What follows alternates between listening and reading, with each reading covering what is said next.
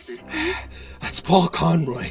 I'm a driver for you guys. I'm calling from Iraq. My convoy was attacked. Sir, if this is a crisis situation, you need to contact the safety number you were I know, I know, I know, I know, I know. I don't have it anymore. It's the people took it. Who took it, sir? I don't, I don't know the Iraqis. I think I, I blacked out. I'm going to put you through to Alan Davenport, Da- who's that? Director of Personnel. Please hold. The person? No, no, no, no, no, no. Wait, wait, wait. Ah. At CRT, we work with our clients to provide effective and sustainable solutions to the challenges they face in our fast-growing global economy. As the pre You've reached Alan Davenport, Personnel Director at Creston, Rowland and Thomas. Please leave your name and number at the tone, and I will return your call as soon as possible. This is Paul Conroy. I'm from Hastings, Michigan. I'm a driver for CRT. My convoy was ambushed by terrorists or insurgents. I, I don't know. I don't know who it was. And I'm stuck. I'm buried in a coffin in the ground. And I need help. Please send help. I'm begging you. I think I'm in Baqubah in the Diyala province, but I'm not sure. Please, please send help right away. I can't breathe in here. I can't breathe. I didn't know how else to call. Please, I'm.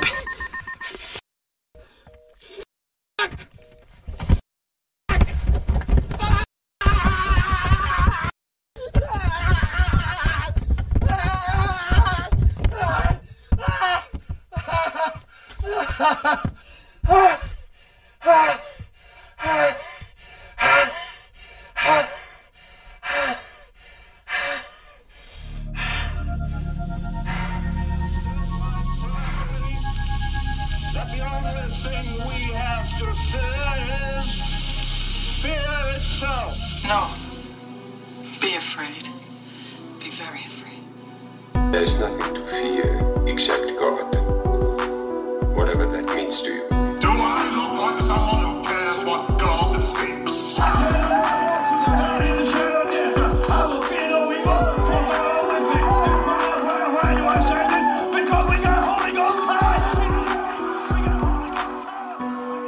You're listening to a podcast exploring faith and fear, what scares us and what saves us. This is the fear of God.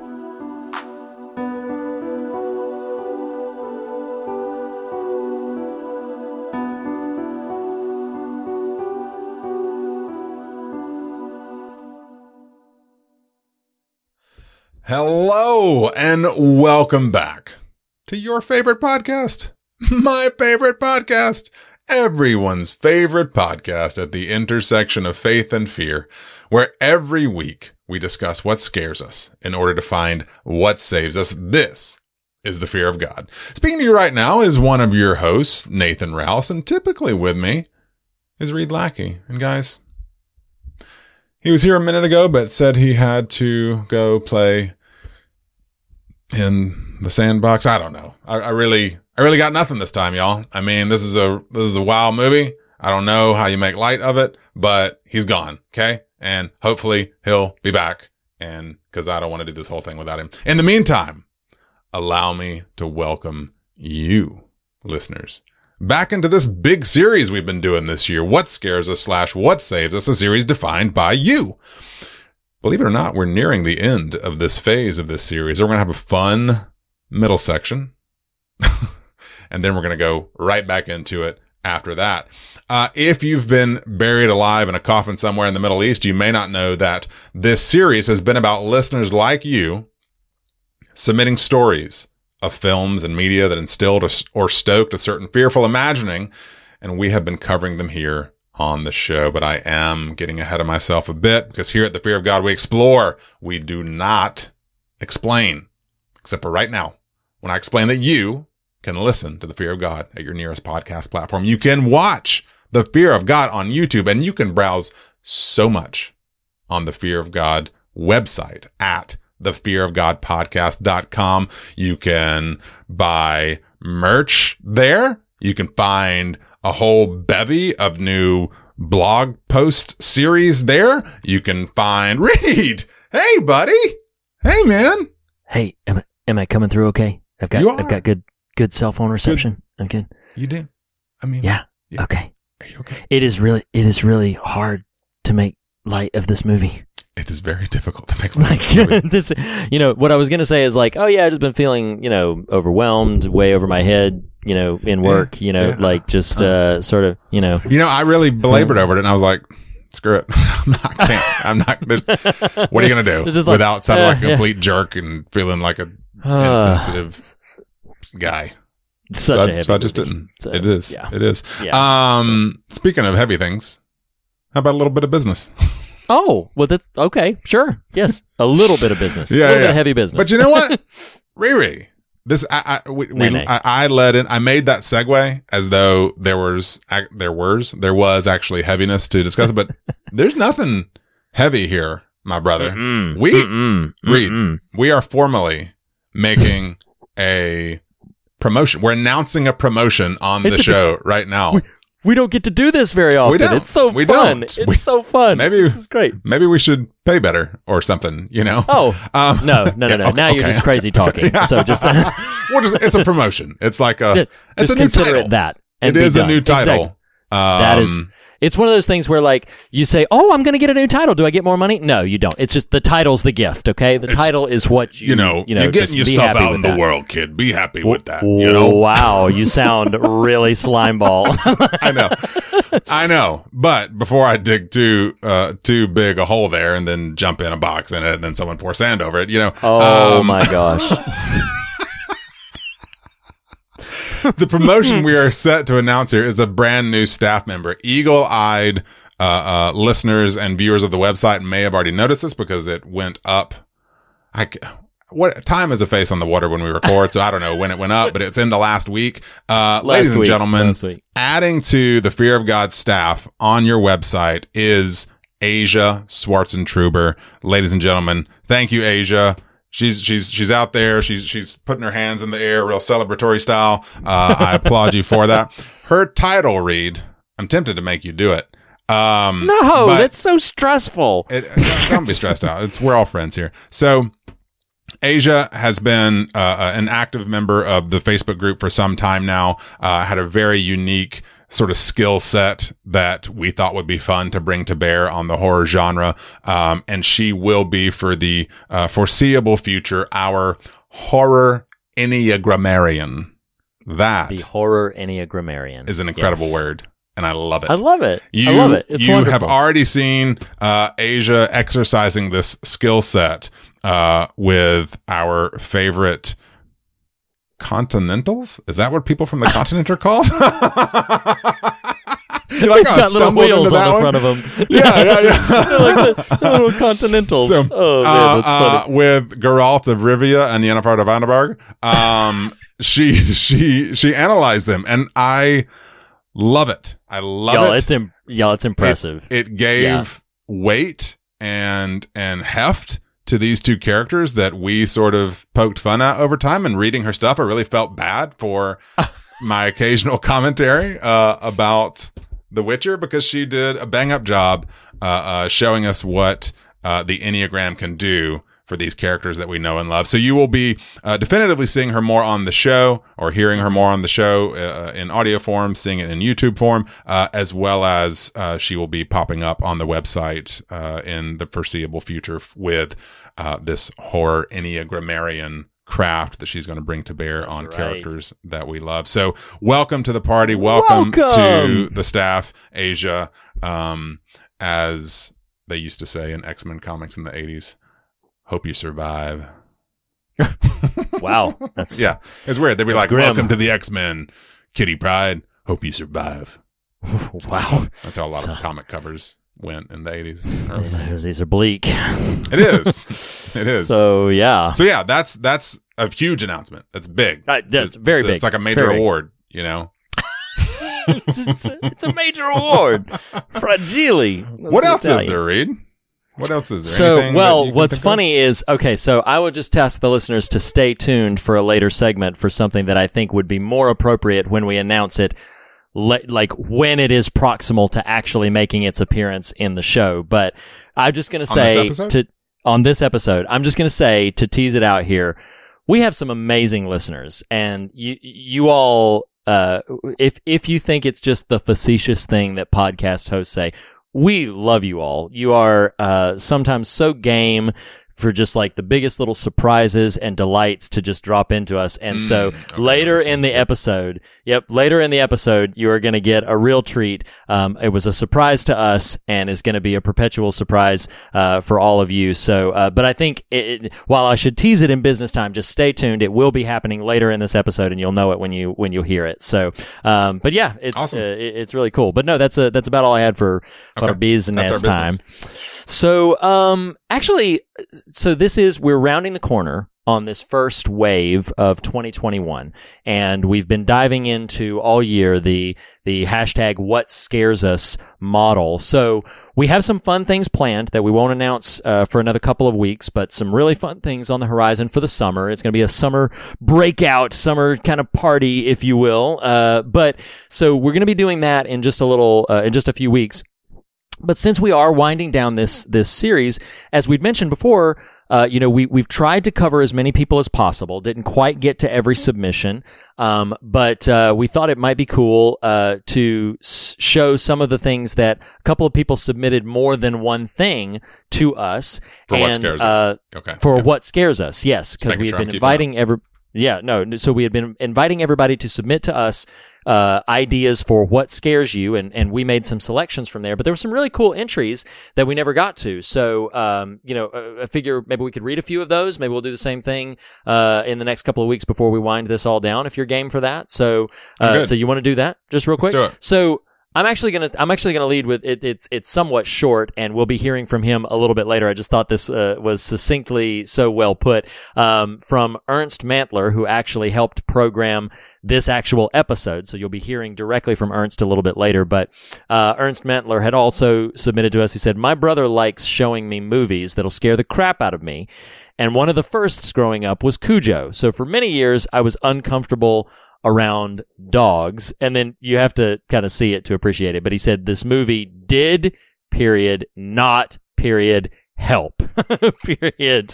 Um, I have so, still uh, not seen or read Cujo. Maybe we should we should program that for a quarterly king. I mean, I know what it's about, but I haven't. No, I've not seen it or sure, sure, sure, sure. No, um, yeah, Cujo, Cujo is gnarly, and I will say that um, the ending of the book is different from the movie Okay. and significantly bleaker. I will just drop that you- in. Maybe You're saying the before we get movie is bleaker than the book, or no, reverse? The book Okay. is the book is the book is one of his bleakest endings to any piece of material. So yeah, They're like morph into Old Yeller. You know, just wow, Take no, the dog out in the woodshed. It's not quite. It's not quite that. So, It's not- but it's you're like, no, it's not that bleak. oh, okay. you know, no, but it's it's pretty it's pretty heavy. It's pretty heavy and it's pretty it's pretty rough. But uh, but anyway, but yes, Cujo is legit. Cujo is, is strong. We should cover it at some point. Do uh, what what do you want to? All right, I'm gonna I'm gonna pick one here. A personal friend, former Fog staffer. Speaking of uh, Meredith Curran, so Meredith is a, a horror super fan. Uh, she's a Fog super fan. You'll see her around the Facebook group uh, occasionally.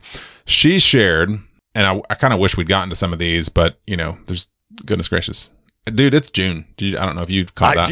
um, Um, I know. Meredith said, It took me a while to narrow this down. I have so many great memories being scared as a kid, and it's hard to choose between the cackling corpse in Tales from the Dark Side and the contorted woman who crawls out of the car in In the Mouth of Madness, neither of which I've seen.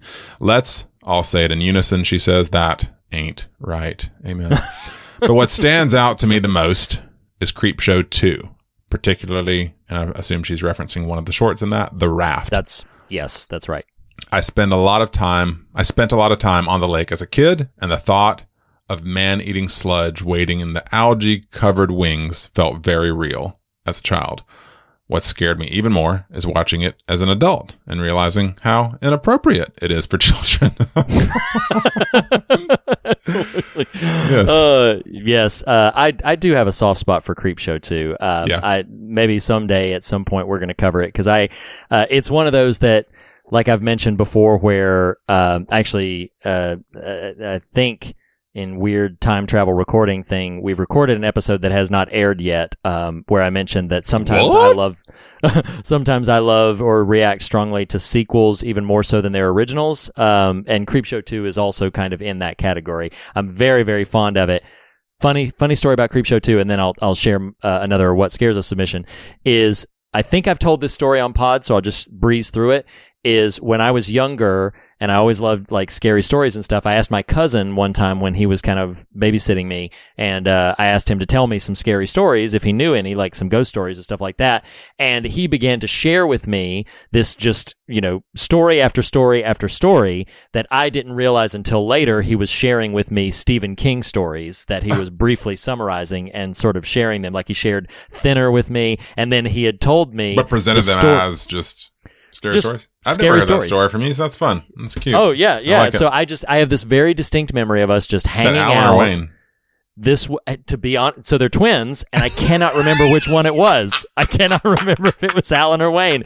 My memory, That's my memory is I know right because they're twins, but my memory is that it was Wayne. But Or I maybe cannot say that. Well, they yeah, were subbing themselves out for each other. Who knows? I can't remember. But I I remember it being Wayne, but it could have just as easily been Alan. I don't remember, but but they are they are twins, listeners. Uh, my cousins we will be twins. sure to tag them on this I, episode. yeah, and my my I was like seven or eight years old, so I do not remember which one of them it was, but I do distinctly remember sitting there and listening to just and being so thrilled at hearing story after story. They told me this. He they told me the story of Thinner. The, the the novel Thinner and just sort of summarized it very briefly and that got etched in my brain. And then they also told me another story from Creepshow 2 which was the hitchhiker story the thanks for the ride lady story. And I, God I loved it so much. It was so exciting. So yeah anyway so that's that.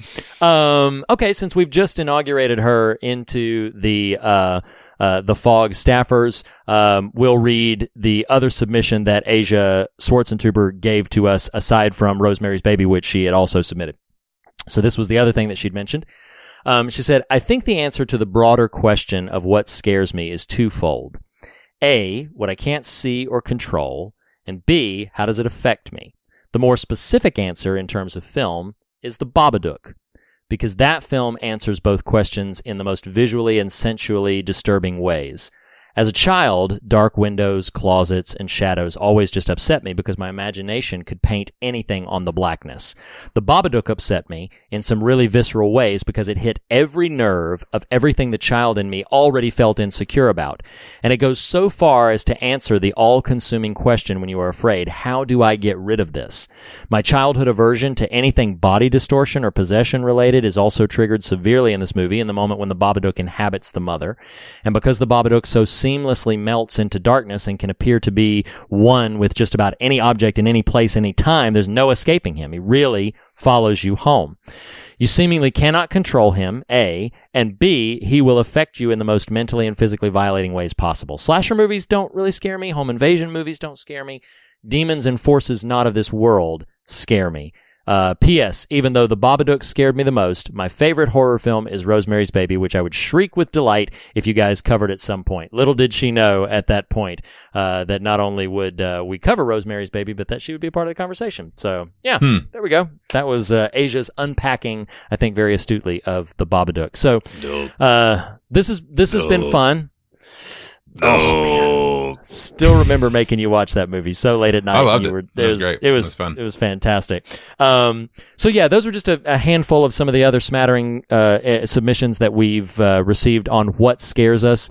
We will be, after a brief and very fun intermission, entering into the what saves us camp, but more on that will come a little bit later. Just be patient, listeners. Just hang tight. Um, but today, we are entering into this uh, Ryan Reynolds starring. I've got to look up the name of the director again. The uh, directed by Rodrigo Cortes.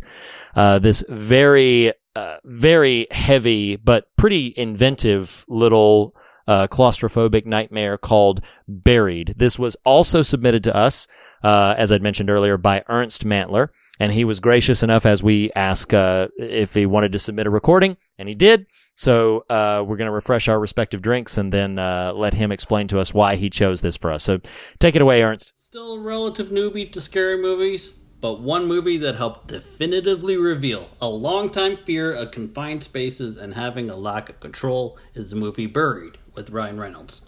It may not be an overall amazing movie, and honestly, I don't even know what possessed me to watch it in the first place, outside of it being starred by a Canadian, as I always knew that I was uncomfortable with a lack of personal space. But this movie helped me put a name to my fear. And it also just scared the crap out of me, man. Thank you very, very much for that. Absolutely. Um, yeah, we can we can totally understand, especially having seen it. So I had seen this movie one time before.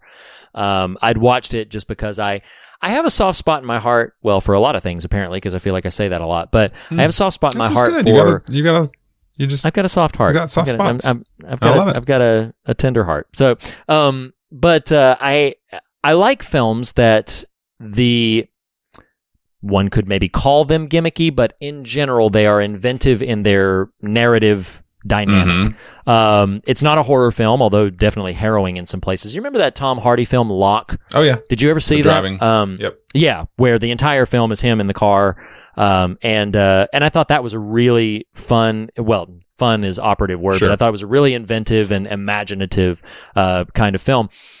So I had sought this out. This was several years uh, prior to seeing Locke, but I had sought out Buried because I was intrigued by the premise, and so I was just curious. At that point, Ryan Reynolds was not the you know Deadpool mega superstar he is now. He was known name, but um, but I hadn't. I At that hadn't point, seen he was the- just Green Lantern. You know.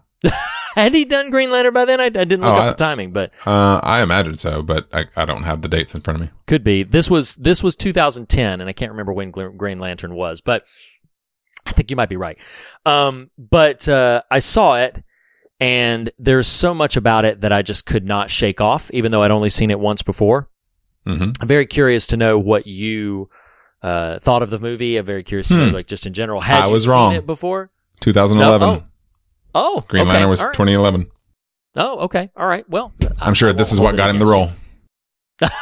might have been, man. It is. A, I mean, it's. It, I, I know. I just asked you what you thought of it, but I mean, like it. It demands a lot of him. Like practically speaking, and performance wise, it demands a, an awful lot of him. And uh, and I feel personally, I feel like he really delivers in the role. Um, but uh, before we get into too many of those specifics, just yeah, what what what'd you think? How'd you how'd you respond to it in general? Um, I was about to say I dug it, but that felt like a poor choice of words. Wow. Um, wow. Um, oh, really? That's the brain train I just had. um, it was way over my head. wow. Nope. uh, I was being apologetic. You just threw it out uh, to test test the boundaries. Um, Sure. No, I, I'm with you. I tend to appreciate something that at least experiments with the form. Um, uh, it's funny just reading some of those what scares us submissions and realizing how many movies I kind of haven't watched yet because at this point I'm just saving for when the time comes that we get to them on the show, like In the Mouth of Madness, Cujo, etc. And I think this Sure, is kind of one right. of those. Like, well, I kind of I kind of have an idea of what I'm going to get, which is Mm-hmm. Mm-hmm. Ryan Reynolds in a box.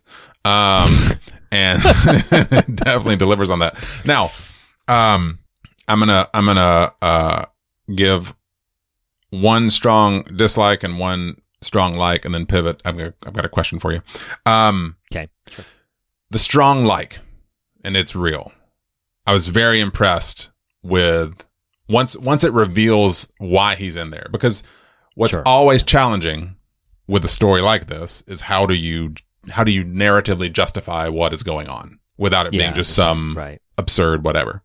Yeah. Um, and so once it was like, oh well, you know, contracting work, just a, a blue collar kind of guy uh, doing contracting work in the Middle East, uh, but because he's American, gets waylaid and and and my understanding is thought dead gets buried, but maybe they intended to bury him alive. I don't know, but nonetheless, the trappings of why he's where he is, I was like, yep, I'm down. I can, I, Yeah, I sure. have what I need to buy into this story now. Um, and that's, that's kind of hard to come by sometimes. Sure. um, Understood. May, maybe. I don't know if you agree with that or not. Now, I will you- respond in a moment. mm, Mm-hmm. So, one of the things I actively didn't love, and let me rephrase that. One of the things I actively disliked, and and it's really one of the only things, but it's worth throwing in here so that we can get to the meatier stuff. For the movie does this thing about, gosh, as few as three, as many as half a dozen times in its 90 Hmm. minutes or less. For a movie that that is all about the intimate and the claustrophobic, there are moments in this film where it wants you to believe it's a high octane action thriller with its editing and its score. I don't know if Oh, you I felt see. that way in some moments. I was like, whoa, I get it. Like, whoa, like this, this is pump the brakes on the, on the production a little bit. Like, let me Sure. Yeah. let the actor and the concept do its work. And, and so I don't, Mm-hmm. do you know what I'm talking about when I say that? Like, Yeah, I mean, uh, th- there's some moments where I feel like, uh, well, let me t- describe what came to mind when you said that. Is like when the sand starts pouring in, and suddenly it's it's just like lots of fast cuts around inside the coffin, and then the the music kind of swells. I mean, it's the first place my mind conjured, but maybe you have a more specific. well, example. like, uh, two examples I wrote down. Well, how I wrote it was I don't love some of the sensational cuts and scoring. It undercuts some of the severity in favor of action thriller energy. And the specific hmm. instances I wrote is when the, the, the Middle Eastern character on the phone yells, make video now. And there's this, this real loud escalating music. Oh, I see. and then Right, another right, moment where the snake is present, the phone is ringing, the fingers coming off. It is really loud. Like it's just a really loud score. Gotcha. Yeah. So moments like that where it's like, I don't, I don't, I'm not, I, I'm observing this. I'm not stating this is the case. Sure, right. It felt like an insecure maneuver. Let me, let me, cause I, anyway, regardless, the point is simply, I liked a whole lot about the movie. That was something that because of its repetition, I felt compelled Right. to, to sort of bring up. Um, I do have a question, but I want to hear your thoughts to the, what to I the said. first part. Yeah. Um. So I don't disagree with anything you said. This viewing it now with recent uh sort of heightened awareness and sensitivity of the ways cultures are portrayed on screen in Mhm. fictitious storytelling. I actually don't I'm feeling my way through my opinion on this. So I don't have a strong opinion on it, but I did actively wonder a couple of times is the film somewhat problematic in the way it portrays, you know, the, this these Iraqi insurgents that they would just bury this man alive because I do think that the narrative wants us to presume that they buried him alive, not that they just thought he was dead and buried him. Um, but uh, but it's possible that that that was just an error because he has that cell phone in there with Yeah, him, so it true. feel it, That's true. It Yeah. feels like there was some intention to bury him alive, and I did wonder if there was a. This is gonna seem this is gonna sound really random, but um, did you do you remember much about the if if anything about the Edgar Allan Poe story, The Pit and the Pendulum? Do you remember much about uh, No. anything about that? So I, I have not reread it in in quite a minute, but if my memory of it serves, the whole reason it, it, it it's somewhat similar to the concept of buried in that the um, main character of the pit and the pendulum awakens to find himself strapped to like a slab in a pit and there's a swinging Pendulum. blade that keeps like escalating down Sure. and that the reason he is there has something to do with the current political conflict in which Mm. he was Mhm. engaged but it's been so long since i've read the story I, I can't stand 100% behind that but that's what came to my mind and um, i just wondered if there was some you know because he Ryan Reynolds' character in this is uh, incredibly sympathetic in the fact that you know he is an American and an innocent in this conflict um, is is purely collateral damage. And um, would this you know th- would this touch on some problematic notions? I don't even know for sure that it does, but um, you know, Well, and in your it, it defense- pinged me a couple of times. what I was saying is I at least the construct it gave me helped me understand why this character is even where he Sure, is. I'm not even sure. necessarily I agree with that. disagreeing with the potential problematic nature of of how we portray non-Americans for sure. Um, right. All right. Yeah. Before we wade into too deep of waters, perhaps we can introduce our new concept right after this. But I got a question for you, Reed. So, Okay. Sure. all right. Just this year, we did The Shallows. Blake Lively, Ryan Ryan Reynolds, Mhm. beautiful people. Beautiful people. Ha. Ha, ha. Right. it's like you Yeah. know where I'm going here. Power couple, power Absolutely. couple. Yeah. Mhm. They each made. power. Yeah, sure. Yeah. They each made their own survival movie. One's in a box, one's with a shark. Mhm. But I want to suggest another power couple. And Reed, that'd be you and I. Um, beautiful Oh people. no, Power couple. Okay. you are. I I I appreciate come the on. compliment for myself. Come on. Come on. This is no time for humility. Um, role play with me here. so, Reed, I want to know if us as power couple, we were to be staring together at scripts, one of which that had us facing down a shark, one of which had us, you know, but but befriending Steven Seagal, I think was the name of the character there. Um, That's correct. and the other one had us stuck in a box. Which one would you pick, Reed? I want to know what you like. What are you going to subject me to? What are you going to choose for yourself? Wow. Yeah, yeah. Um, It's like the power couple paradox. You know, It really is. Yeah. It really is. Um, this is are gonna. you going this is- for self preservation? You going to throw me? I I am. I am. So So I guess we're not a very power couple after all.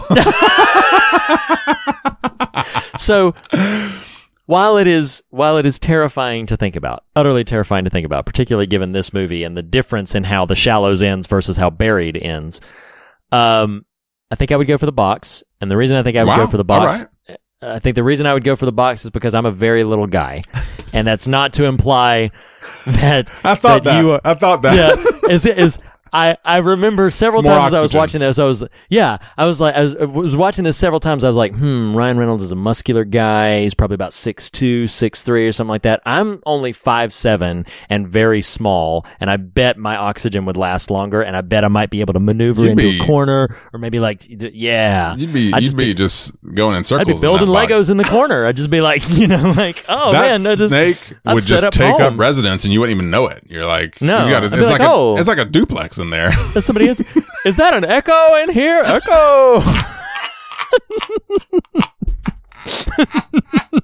You're gonna last longer. Brenner's gonna get to the wrong place and realize he's at the wrong place, and and We still know, have hours. oh, okay. I've been. You've learned to slow your breathing down. You're not taking you small right. breaths or something. You know. No, no, I'll be. I'll be you fine. are a good I'll man. Reed Lackey. I'll be you, fine. So, no, so I'll take the box. Yeah, I'll take the good. box. Well, maybe I'll survive the shark. Probably not, Yeah. but I, I will.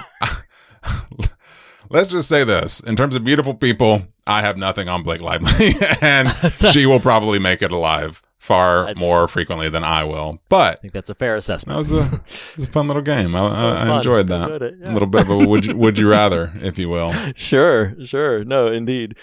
Um, okay, so I do want to. So, so before before we get into this next part, because this next Mhm. part is, is is maybe kind of a little bit exciting. Um, so we've we've both kind of addressed a couple of things. I I want to hit it one more time just because the actor in me feels the need to sort of applaud and everything. Like it's one thing for a movie to rest on an actor's shoulders in an ensemble piece or in a gimmicky piece or whatever like that, but this if you don't care about Ryan Reynolds and the performance he's delivering, you don't care about this movie at all. I think this the the film itself, you know, there there might be a bit of sort of severity to the plight he's entering into, but I do want to applaud Ryan Reynolds' acting here because I feel like I don't know that this is true, but I feel like he is somebody who is not often regarded for his capacity and talent as an actor because he is so attractive looking. He's that, you know, sort of classical leading man type. Um, and so I feel like he does not often, and maybe, again, maybe I'm wrong about that, but I feel like he does not often get, uh, kudos for just skillfully executing something he is, and, and he doesn't, I'll even go so far as to say he doesn't always do this good of a job. Um, there have been a couple of other things where I felt like he was maybe a bit too over the top, uh, maybe hitting the notes of of uh, comedy a bit too strong. But I feel like this is a really um, lived in kind of performance, and I feel like he really does invest you as a viewer beyond just the circumstances in which he's placed. Um, so before we move on into this next little segment, I just wanted to throw uh, some specific love the way of Ryan Reynolds for his performance in this film because it demands a tremendous amount for him. Uh, one trivial bit that I wrote down is the moment that they filmed where, uh, spoiler alert for the end of this film, he does not make it out of the box. Uh, the film ends and he is actually buried alive and will die. Um, when the sand has fully Mhm. like made it all the way up, I read a trivial bit that that was basically real Yeah. and that uh, they had paramedics on site to quickly, like once they got the shot, quickly sort of recover and make sure that he himself was okay. Uh, but I'm like, whew, this role demanded a lot of him, and I feel like he uh, delivered uh, pretty well in that uh, in that spectrum. So anyway, before we move on into the next part, I had to I had to just throw that out there. So do you want to set up what comes next, or do you want me to? You do it. Okay. So I mentioned earlier, teased earlier, that we have some fantastic listeners, and we do, and we and, and we love you all, and we mean that when we say that. But we introduced this segment uh, a couple of weeks ago uh, with, I believe, with Steve Beckley on the uh, Event Horizon conversation. I believe was the first place Is that the first we sing inaugurated. I believe that was the first sing songy thing. Um, and uh, we introduced. he will. Um, and we introduced this little, you know, uh, this moment of uh, that ain't right. Uh, you know, a, a new sort of uh, formal segment. But then we had a listener just reach out to us and just like had uh, gift wrapped a little delight for us um, because we're often talking about these little like sing songy things. And we had a listener by the name of Andrew Nelson who decided that he would just say, "Hey, y'all, check this out. What do you think?" And wrote us a tune for that ain't right. Wrote us a legit, and it's been stuck in my head ever since he sent it. Ever since he sent it. So, um, so you're hearing it here first, listeners. But uh, Andrew, we really appreciated this. This is so much fun. Uh, thank you so much. And so we're going to enter into the that ain't right segment with a with a legit jingle, with a with a straight up The that ain't right jingle. climb, climbing it- up the pop charts. Take it away, Andrew.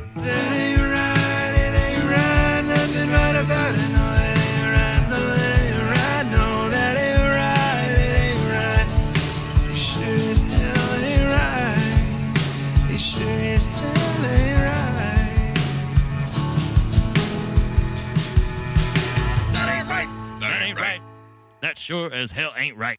That's amazing. Thank you so much, Andrew Nelson, awesome. uh, for so amazing a tune.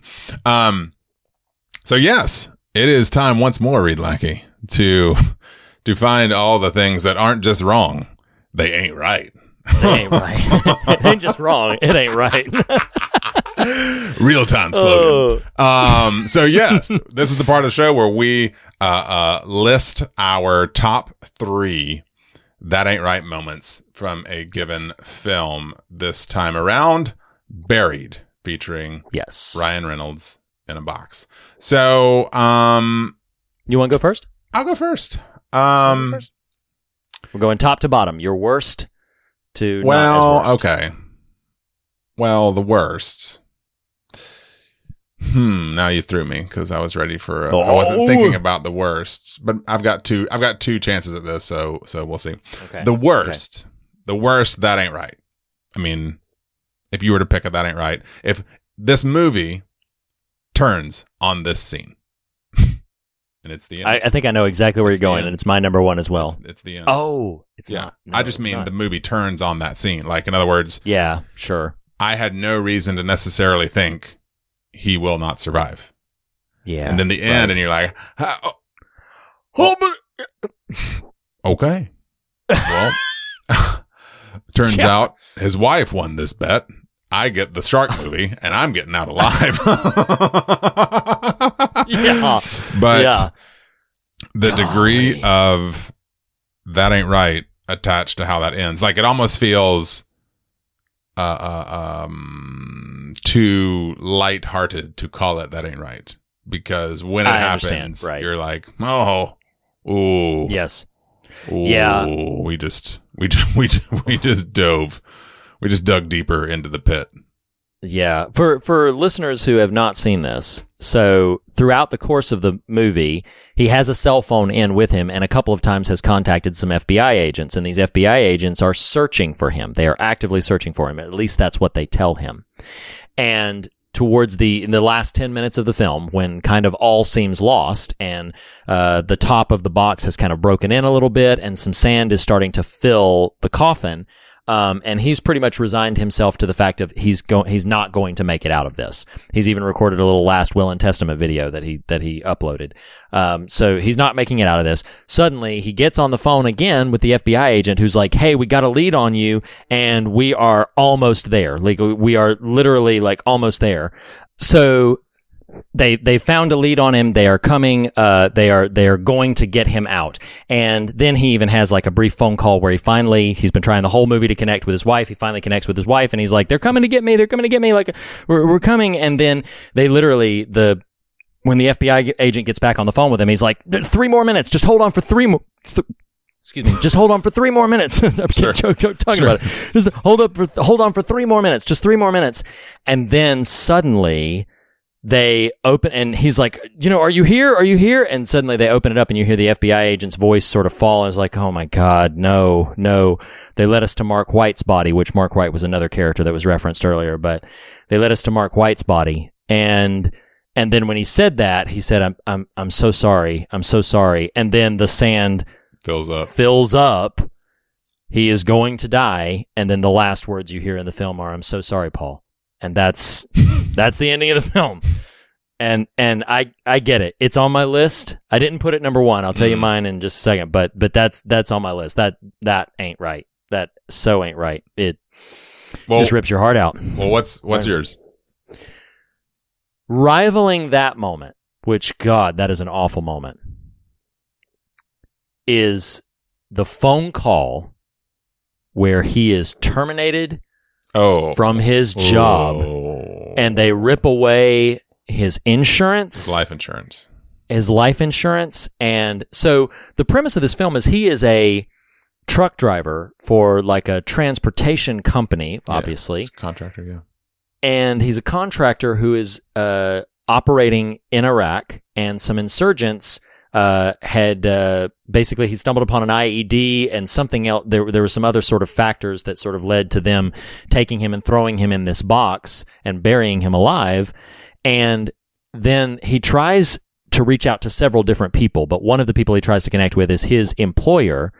And when he finally gets a call back from somebody in the HR of his employer, who then begins to record the conversation and notify him that they found evidence that he had been fraternizing with an employee and that because he had been fraternizing with an employee, they've terminated his employment. And since effective they terminated his morning. effective that morning, exactly, so that because they terminated him that morning and everything that happened to him was after he was terminated, he was not an employee of CRT anymore, and therefore his family was not eligible for the insurance. And uh, it, that that was terrible, Nathan. That ain't yeah. that ain't right. That ain't right. And uh, if there is anything in this movie that is worse than the absolute ending, it is that right there. That is it though? Ain't because right because the end is not right. It's the it's, end ain't it's right. not wrong. It ain't right. Uh, him being Right. Him being uh, you know retroactively let go from his employer so that God the mercy. corporate capitalist pigs don't have to pay out to his family for his pain and their pain and suffering. That, Yes. that isn't just wrong. It ain't right. But Reed, I mean, Nathan. Nathan. are there many things more ain't right than, as Woody the sheriff might say, "There's a snake in my pants." There's a snake in my pants. There's a snake in my pants. When that started happening, I was like, You're "You my favorite deputy." be yeah, yeah, yeah, yeah. Somebody's I- poisoned got- the water hole. Oh, I get it. There's a snake in my pants. Um, you know, I I've got questions. You know, my man just woke up with a Snake in his in his pants. This is not a euphemism. It was no, no, it An- was uh, slithering. a snake. Did it? I mean, like, oh my god. come on. Uh, Uh, there is. I, I, As, remember how I said 10 minutes ago, hey, you know what? This movie constructed a narrative that helps me buy into why I'm watching what I'm watching. I'm, I'm sure. with you. Yeah, of course. hmm Yeah. I just don't know. I don't know how, if I can buy that you fell asleep or you passed out or what. Now, I guess if you're unconscious, maybe. But like, what? The snake in your pants. Well, you That- know the snake. You know the snake didn't start out in his Right, right. And Right, it like- did it go up one leg and around and down out the other? That's a whole level of that ain't right. Because it Yeah. it exits the pant leg head first. So Yeah. either it went up the same pant leg and turned around in the same that what there is no version of this story that would qualify as something resembling right. No, no, it is no, no. It is just Like- it took a wrong turn at Albuquerque. It absolutely did. Like it was just and and the freaking like presumably he is completely buried. So like, did the snake like crawl through the It's a dirt sand and snake. like? It, yeah, was sure. it a sand I guess. snake? Oh, Well, there's a hole in the coffin, dear Liza. At first, you were yes, I know, I know that, I saw that, so I knew that the impression is that the snake, like, oh, well, then it's going to slither. But you just said very confidently, oh, it's a sand snake, Oh, I'm- isn't it? oh, I'm- so, yeah, yeah. so, Uh, but I was just like, that was one of my first questions. Is I was like, how did this snake get into like? Did it did it is just crawling around through the dirt? I thought snakes crawled on the dirt. I didn't know that they crawled like down deep in the buried, you know, like ooh, because they're not worms. I mean, like they no, breathe, they, know, snakes. But right? I mean, that snake. Speaking of not my story, not your story. Like that snake, he just in the cool of the sand. It's hot up on that surface of the sand, so he's under Yeah. the. He's under. He's like, oof, I, there's a new den. I'm gonna go in Like, here. wait a minute. So it goes in the box. This is cool. And then he's like, wait a minute. It's here's, furnished. Here's a cavern. it's furnished. He's like, wait a minute. Sees a pant leg, thinks it's a new cavern he can slither up into. And then he's like, wait a minute. Oh my God. It's burning up the bat.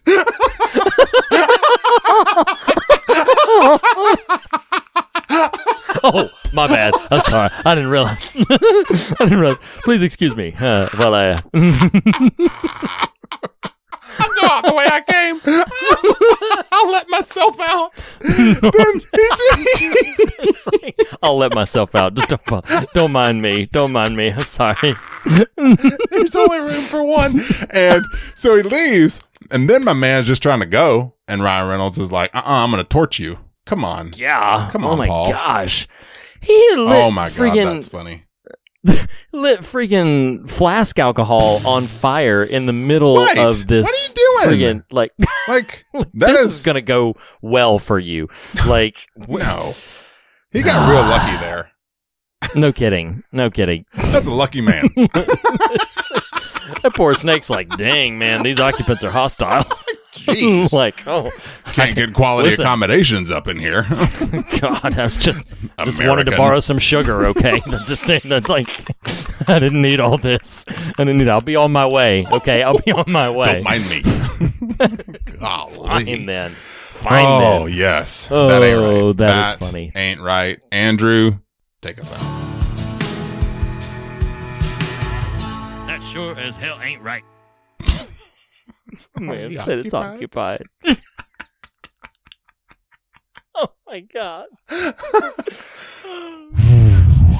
All right. That right. is- That was awesome. Wow. That ain't right. Yeah. We got us a new jingle, Reed. New jingle up in here. This is this is exciting. So don't expect that jingle to go anywhere anytime soon. Nope. That was uh, that that is entrenched. It lodged itself into my brain, so it lodged itself onto our pod.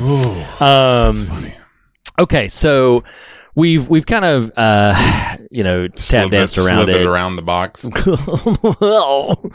but um, but this is. I mean, it's a it's it's a harrowing and and and and pretty heavy film. Now, I'm going to ask. This is not sort of my formal question. Hmm. Um, I don't even know if we'll get to my my more formal question. But like, did you? I began to pick up through the course of this. I'm about to posit what I found as a metaphor. Okay. And so my question to you is do you think this is a metaphor the film is intentionally trying for and if you think it might be how well do you think the metaphor And works? this is not the formal question. No, it's not. It's not. It's just off the cuff actually. Okay. Is because I was picking up on this metaphor of obviously the film is called Buried right. and he is literally buried in a Mhm. coffin. But he is also metaphorically buried under the gravity and the weight of a bunch of implied and directly stated circumstances. He is, uh, you know, somewhat financially dependent to the degree that like he you know he has to take a job like this. He has $70 in his savings account. Um, he, he says that a little bit later. And then also through the course of the film the machinations that are required to get him to you know to get him any help to get him any understanding. Like it just it there's just this ton of stuff that keeps piling on. Bureaucracy political unrest. Uh, he he talks at one point like directly confronts the FBI agent over the phone about like if I was some diplomat I'd be out of here in like five minutes but I'm nobody. I'm nobody so you can take your time. And so my question to you is genuinely like do you think that they were also trying to imply this sense of being buried under the weight of all this political and uh, bureaucratic constructs that he also comes up against in his fight to get free of this coffin. So, A, do you think that is a metaphor they were going for intentionally? And B, if, you know, whether or not they were, do you think that's something that works pretty well in the film? Or, or you know, basically, how do you respond to something like that? Hmm. Um, I mean, basically, what you said is, is this a thoughtful filmmaker or not?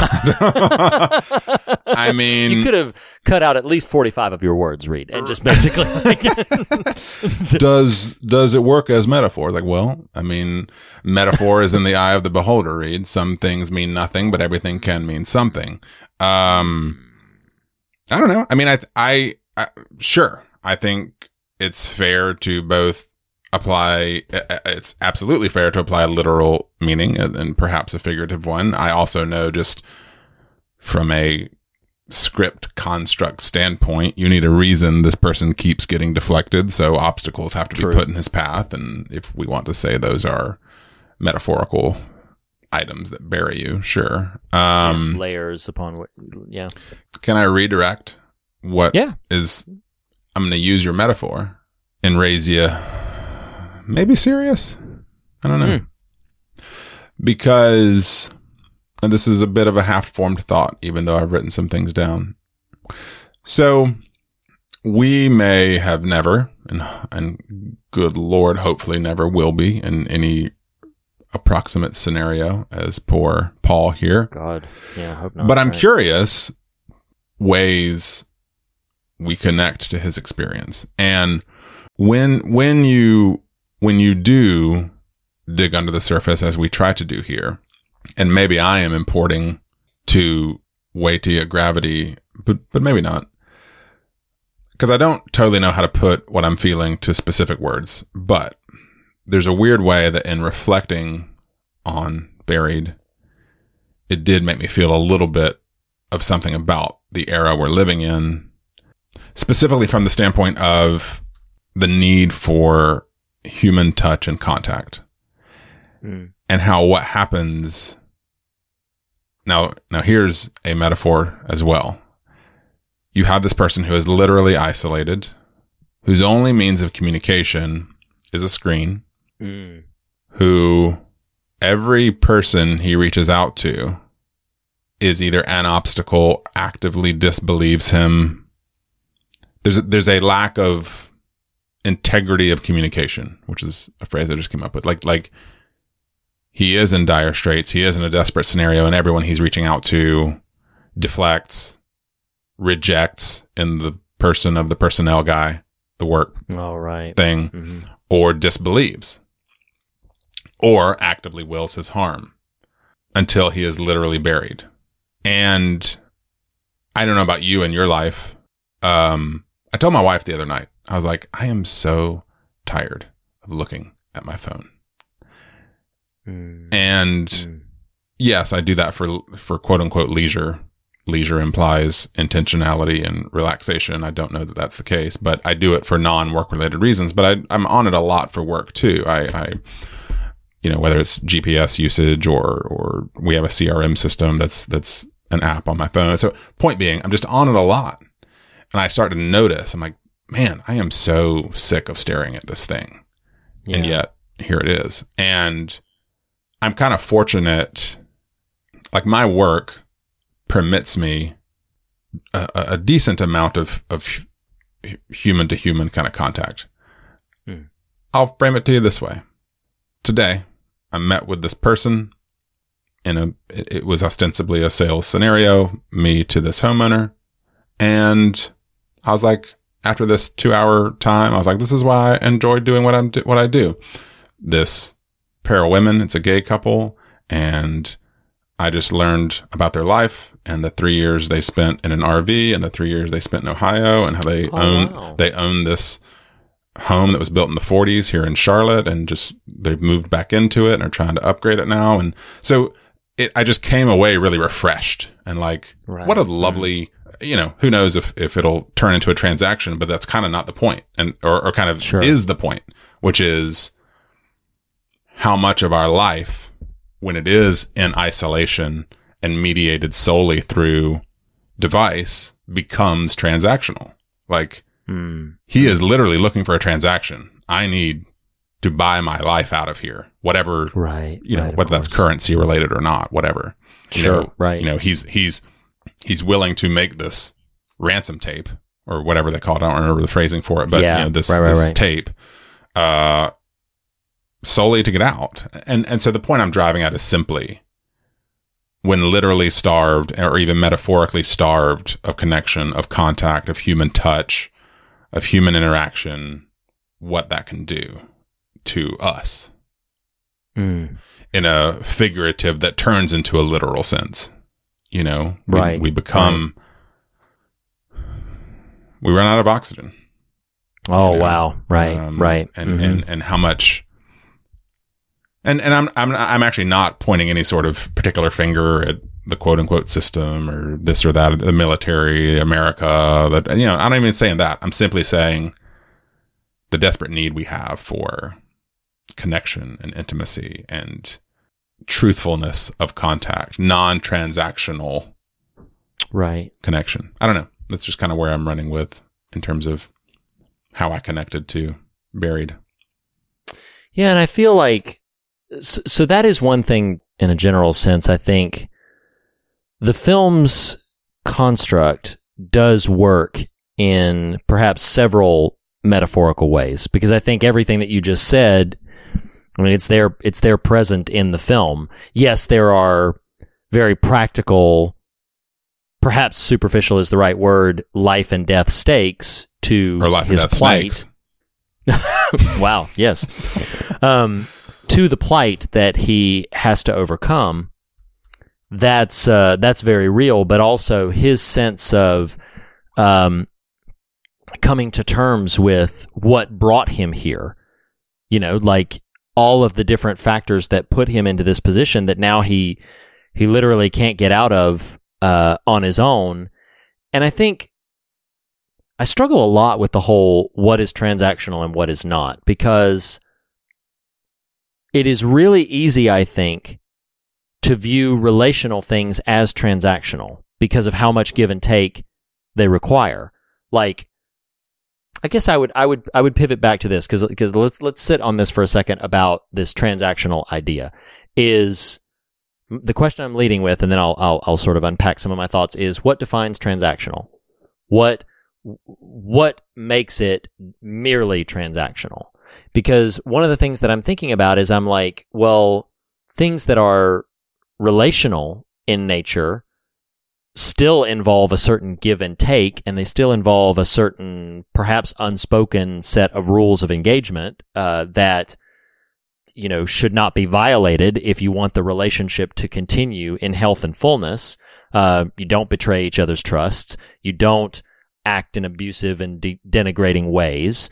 So I guess I'm I'm taking what you're saying and saying like yeah you you run out of oxygen you get yourself positioned in this place that is merely transactional. And i guess i'm wondering where the line of demarcation is there that says like okay well now suddenly you've crossed over into something that is no longer buoyed by relational substance and is merely transactional. And how do we get there? How does it how do we find ourselves in uh, that state? And what defines that when it's reached that point um, do you want me to explore a little bit or, or, or does my question make sense Um, no, I I think that sort of makes sense, and I'll answer with a story.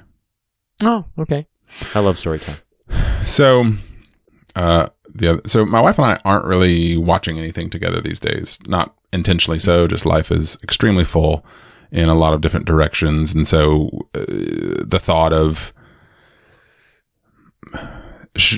because it's usually her deferring to me. Oh, well, if, what do you have an interest in, Nathan? I'll sort of partner with you in that, and maybe I'll, you know, enjoy it ultimately. Right. And so, Right, right, right, right. and it sounds like I'm not. uh, Maybe it sounds like I'm not answering your question, but the other night, our kids are out of town for the week, uh, so the house is particularly quiet in a way it hasn't been in a while, and it was like I don't know 8 p.m. and we sat down. And I was like, "Do you want to watch anything?" And she's like, well, I, "This is the song and dance we play out." You know, is there something you're interested in? I was like, "Well, I mean, nothing like urgent or Sure, pressing or that I know mm-hmm. you would enjoy, and so everything feels like a, a, a, a jumping off a cliff, as it were. And so I would say there was there's a moment there that was a little bit transactional, like okay, well, I don't want Right, that, of course. And so Sure, this yeah. really cool thing happened, and maybe a note for all the married folk out there. Definitely was a learning moment for me. Was we just started chatting, and it wasn't about Mm, mm, the calendar. It wasn't about money. It wasn't about kids. yeah. It wasn't about TV. We we've got some some pressing medical related things going on around us. It wasn't about any of that. It was just how are you feeling about X or what's going on in your heart, in your spirit, in your mind. right. Mm, And I that's guess very lovely. that's what I would sort of say to you. And when I say the metaphor of Paul in the box here is there's no one to join him Yeah. or no one he can join. You know, like yeah, it- right. it, stands to reason no one would want to join him, but it also we a joining should happen for this using this language for this to no longer be transactional. You know, a, a, a joining of him to someone else in a less state of despair or direness, or someone joining him saying, "I'm I am Yeah. I'm here with you in this hell." You know, and so I guess that's Right. to me when I think what is the difference between transactional and and perhaps we can use the word transformational it's it's when there isn't a thing attempting to be bartered there's Mm, just a mm, thing attempting to be lived alongside like yeah. you know right. in my scenario at home it's well there's a little bit of bartering when we're talking about my wife trading her time for a show or or whatever that I'm not positive True. you know Agreed. Yes. Yeah, versus agree. well we'll just start talking you know that is Yes. engagement and connection and and relational in the sense that I would Yeah. sort of describe it. I don't know if that addresses what you're asking. It- It does. In fact, I'll um, I'll reciprocate with a similar story that um, you know my there is a relationship in my in my life in my family specifically that um, used to be, or at least I used to consider it somewhat substantive, and um, time and and unfortunately some cultural shifts and some um, some differences of opinion about a multitude of different things have positioned that relationship to be awkward and a bit more stilted uh, in this recent year. And I'm talking about something you know in my life, and um, I can remember intoning to someone that I was uncertain how we would have a conversation after this, and my wife. Uh, lovingly and, and honestly was saying, well, you'll, yeah, you'll just, you'll just have a superficial conversation. And uh, she had to point that out to me a couple of different times where she said, no, you- I mean, just, you'll just have a superficial conversation. And I finally, and this is what your story brought to mind, I finally turned to her and I said, I think that's my point is I don't consider it a conversation if it is superficial. Sure. I consider it a, an exchange. right. It's an exchange of dialogue. You know, it is a uh, a give and take of the moment to pass through things. But but in my yes, Well, and almost if I can put a fine point on that, if if we're trying to figure out the transaction that's happening there, you're buying each other's silence. basically You yes, know, yes, you're, you're saying Yeah. I'm willing to trade you these soft, shallow words for you to do the same because Correct. because the human part feels a bit buried. Yes, uh, no, absolutely, and and would require uh, some work to dig out and expose Mhm. and and might require and listen i get it there are times you know that they'll tell you in relationship counseling or relationship books will often tell you like one of the worst things that can happen to uh, specifically a marital relationship but i think it's true probably of any relationship is when you are not willing to fight anymore Mhm. like Mhm. when no, it's not good and it's toxic when all you do is fight. Absolutely, that should be uh, a big red flag, and you should get that worked on in terms of just basic communication skills. But if you reach the point to where you're like, I am tired of fighting, so rather than talking or engaging at all, I am going to just not bring up the things that will cause a fight, and that's where things Right. get super. Right. Uh, very shallow and, and, and incredibly superficial where it's just like yeah no we're just we're just not going to talk anymore and that that's that's kind of the death rattle for a relationship again it's usually in the context of marriage but i think would apply to Sure. any sort of Yeah. intimate familial relationship that you have is just like yeah once you've reached that point to where you're like i just don't want to fight about this so because i don't want to fight about this then um, and i also should throw a lantern on the fact of like that may be true of a subject that just proves Sure. consistently volatile Yeah. um, and it might be wise at that point to sort of maybe that subject is not something is not somewhere we can healthily go in a moment.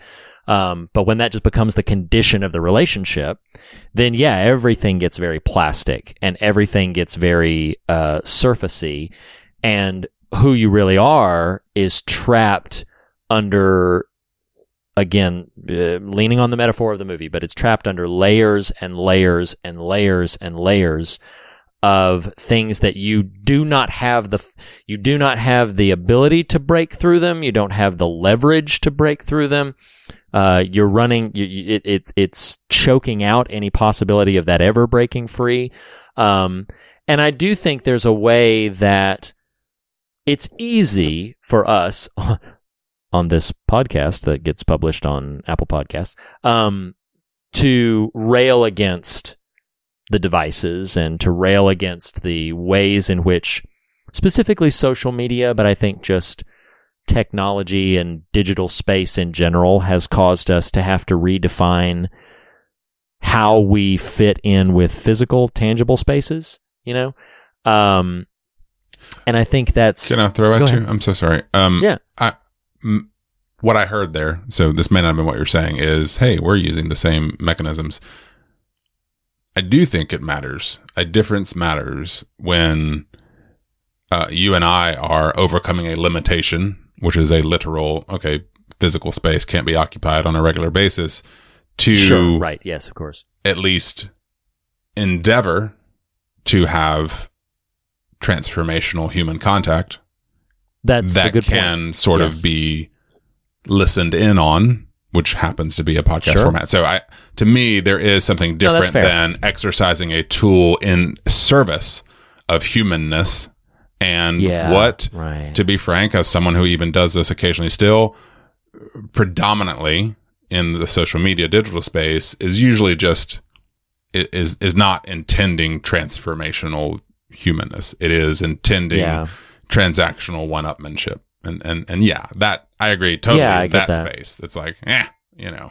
No, I think that's a I think that's a fair uh, pushback. So I'm not going to share uh, which listener said this. They will they will know it when they they they will know it when they hear it. But uh, a listener that uh, reached out specifically to me uh, not that long ago shared something that I found very humbling and and that I share in this moment with affection. It's probably going to sound for a second a bit self-aggrandizing. I do not intend it Oh, to. boy. I, I it, There's a it whole was, lot of- no.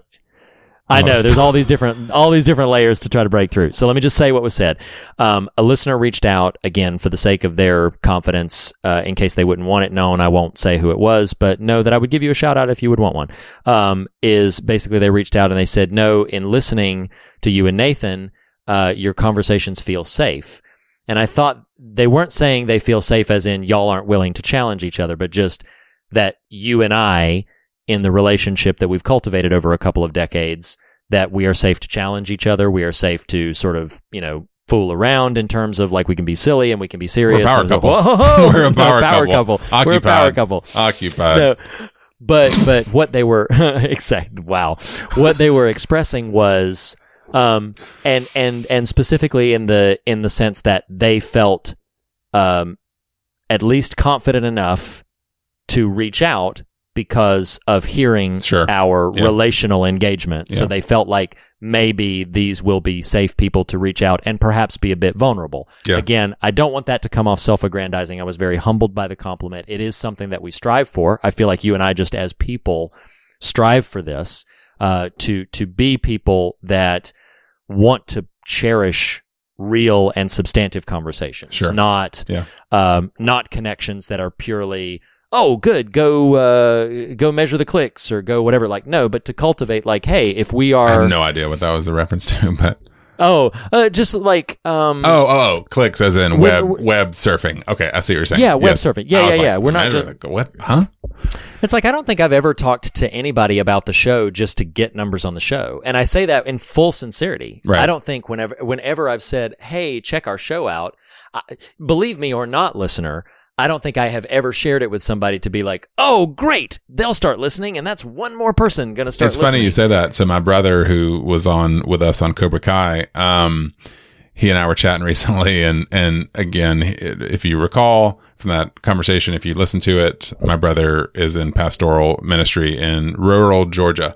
Um, you know, I am progressive by most uh, middle of the road Christian standards. He might be a little progressive by rural Georgia standards, uh, but nonetheless, he was he was telling me about this younger guy and you know i'm 41 he's 43 so younger is a bit relative probably mid 20s ish about this young guy in the church that was that's just kind of quirky and really into like genre stuff and horror movies and and how he was sure, trying yeah. to you know just kind of have some some connection with this guy and i was like did you tell him about the show and he was like "Nah, I didn't even think about that. I should have done that. Like, yeah, you should have done that. Like, we're his Yeah. people. He is looking for people right. and he needs people and he can't find them where he's at and tell him, come on over.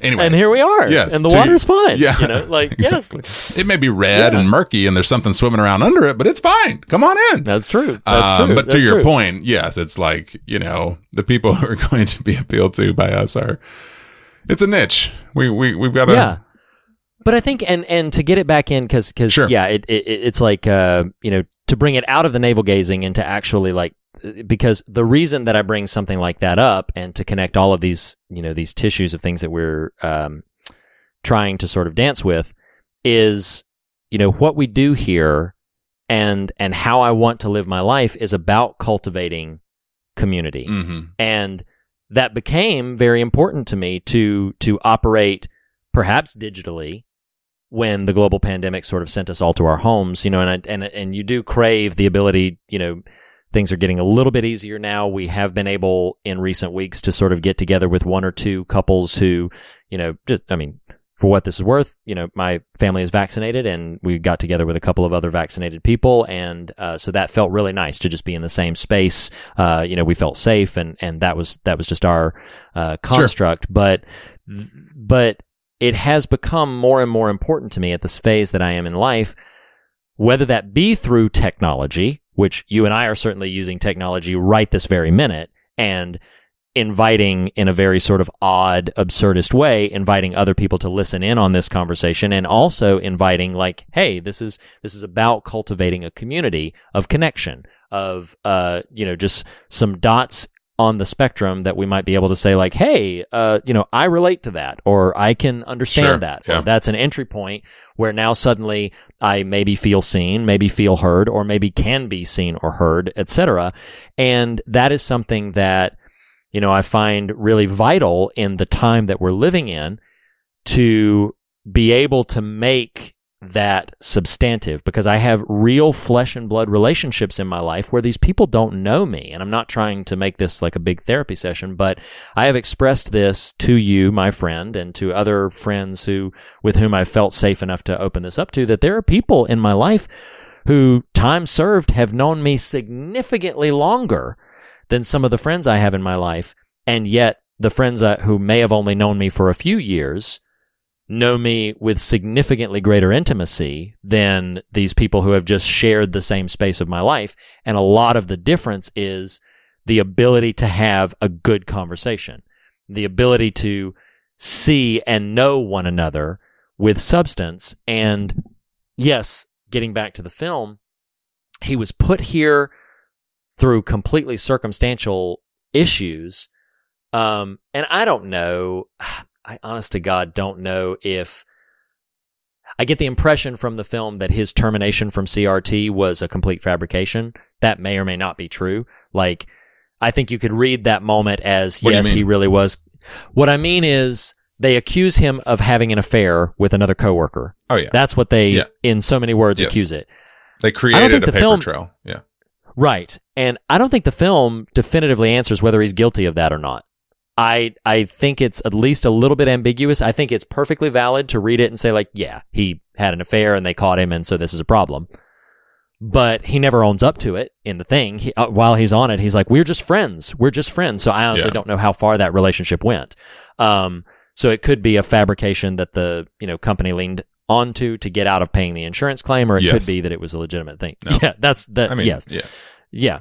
So, um, but but where I'm going with all of that is uh, these even something like that is commodified in the circumstances that he's in. Right. That maybe all he shared, and this is what I want. This is my interpretation of the film. That maybe all he shared was this was a coworker who happened to be female with with he, with which he shared perhaps a fully platonic but friendly, you know, interaction and camaraderie. And um, because I certainly get the impression that he genuinely loves his wife. There's nothing in the film to lead me to believe that he doesn't genuinely love his wife. And that gets commodified by this company with for whom he works. Mhm. And it gets, you know, treated for its transactional leverage. And that's the way it gets uh, sort of positioned inside the film.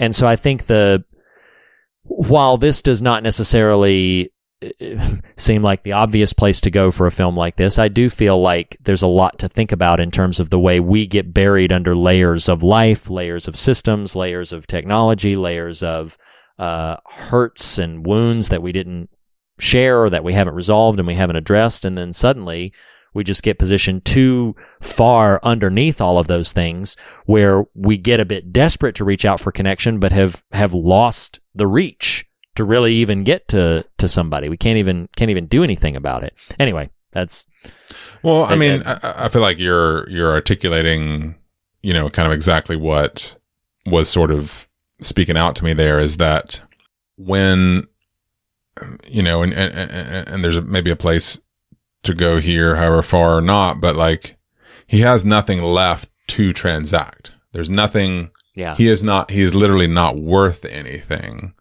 yes. to right. those that he interacts with in this film.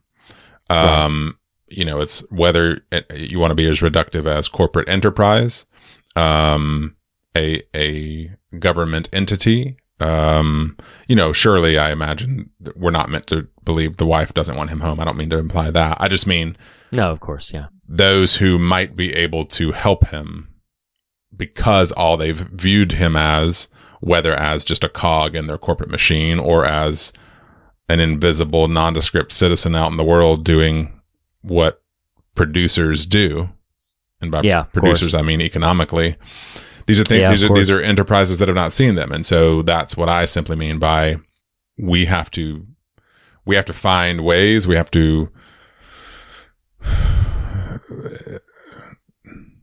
it's hard as hell, man. It is hard to to not put on the lenses of transaction. Like what can this person, what can this situation, what can this experience do for me? Like, like Right, of that is very Right. difficult because everything around us screams that it because quote unquote everyone's doing it, that that is an okay method of operating in the world when all it does is leaves us isolated. It leaves us alone. It leaves us unconnected, untethered, uh, Right. maybe dead. Um, you know, I,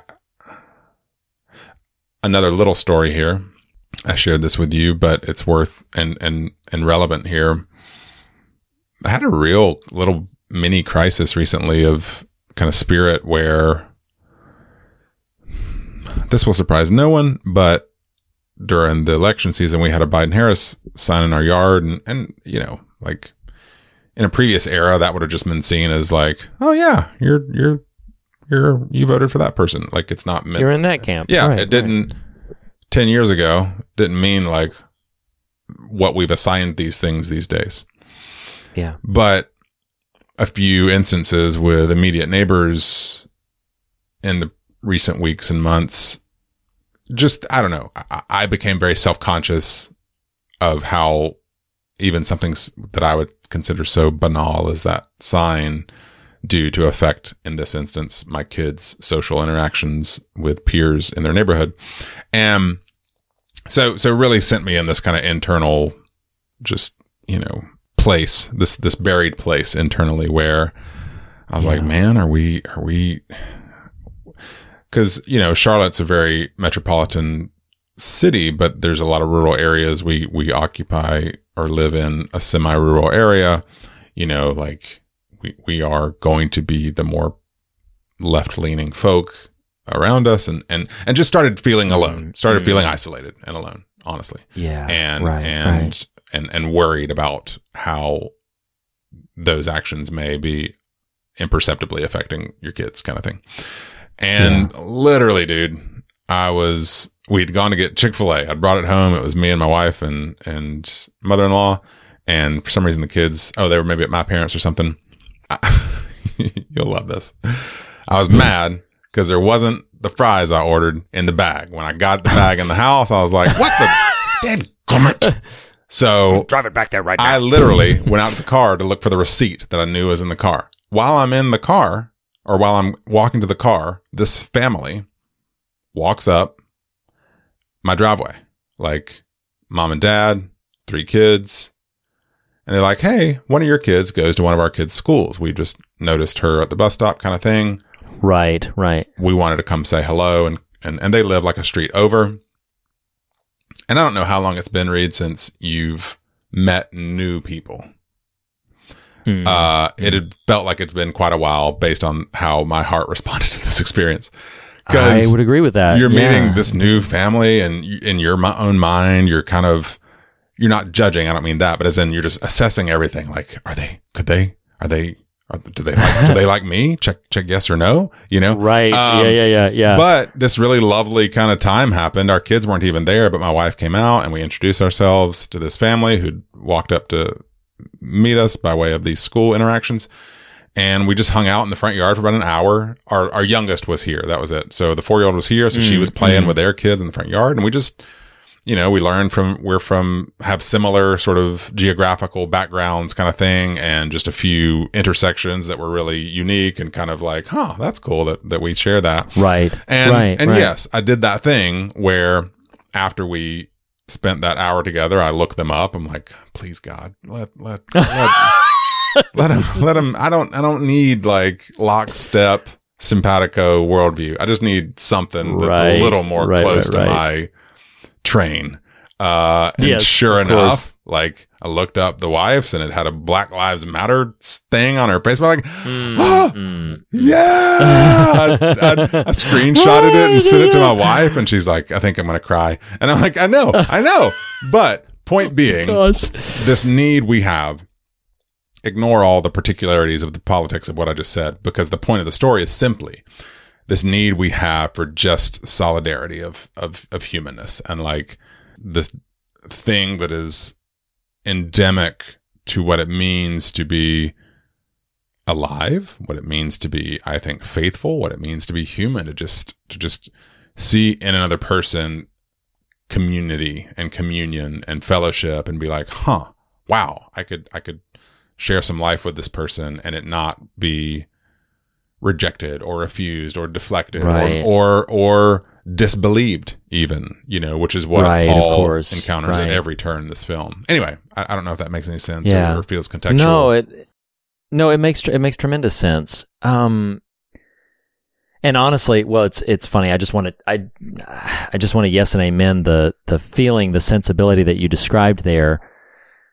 and I uh I want to share what it rose up in me, though what it rose up in me might pivot for a moment a bit more like not sermonizing, but but d- distinctly more of a of a general sense of spirituality. Mm. So if I if I if I can share something there, as you were talking and uh, the sort of these this this outcry of the heart to receive connection, this outcry of the heart, you know, to to to be seen and be known. And I don't know, I don't know what made me think this, but I just very quickly typed in um, to to look up Isaiah 40 so that I could read it um, because this is so I'm I'm going to read a passage of scripture and then I'm going to unpack what it made me think of in context for this and I will sort of launch pad off of this. We've been talking about this film Buried where this man gets buried alive.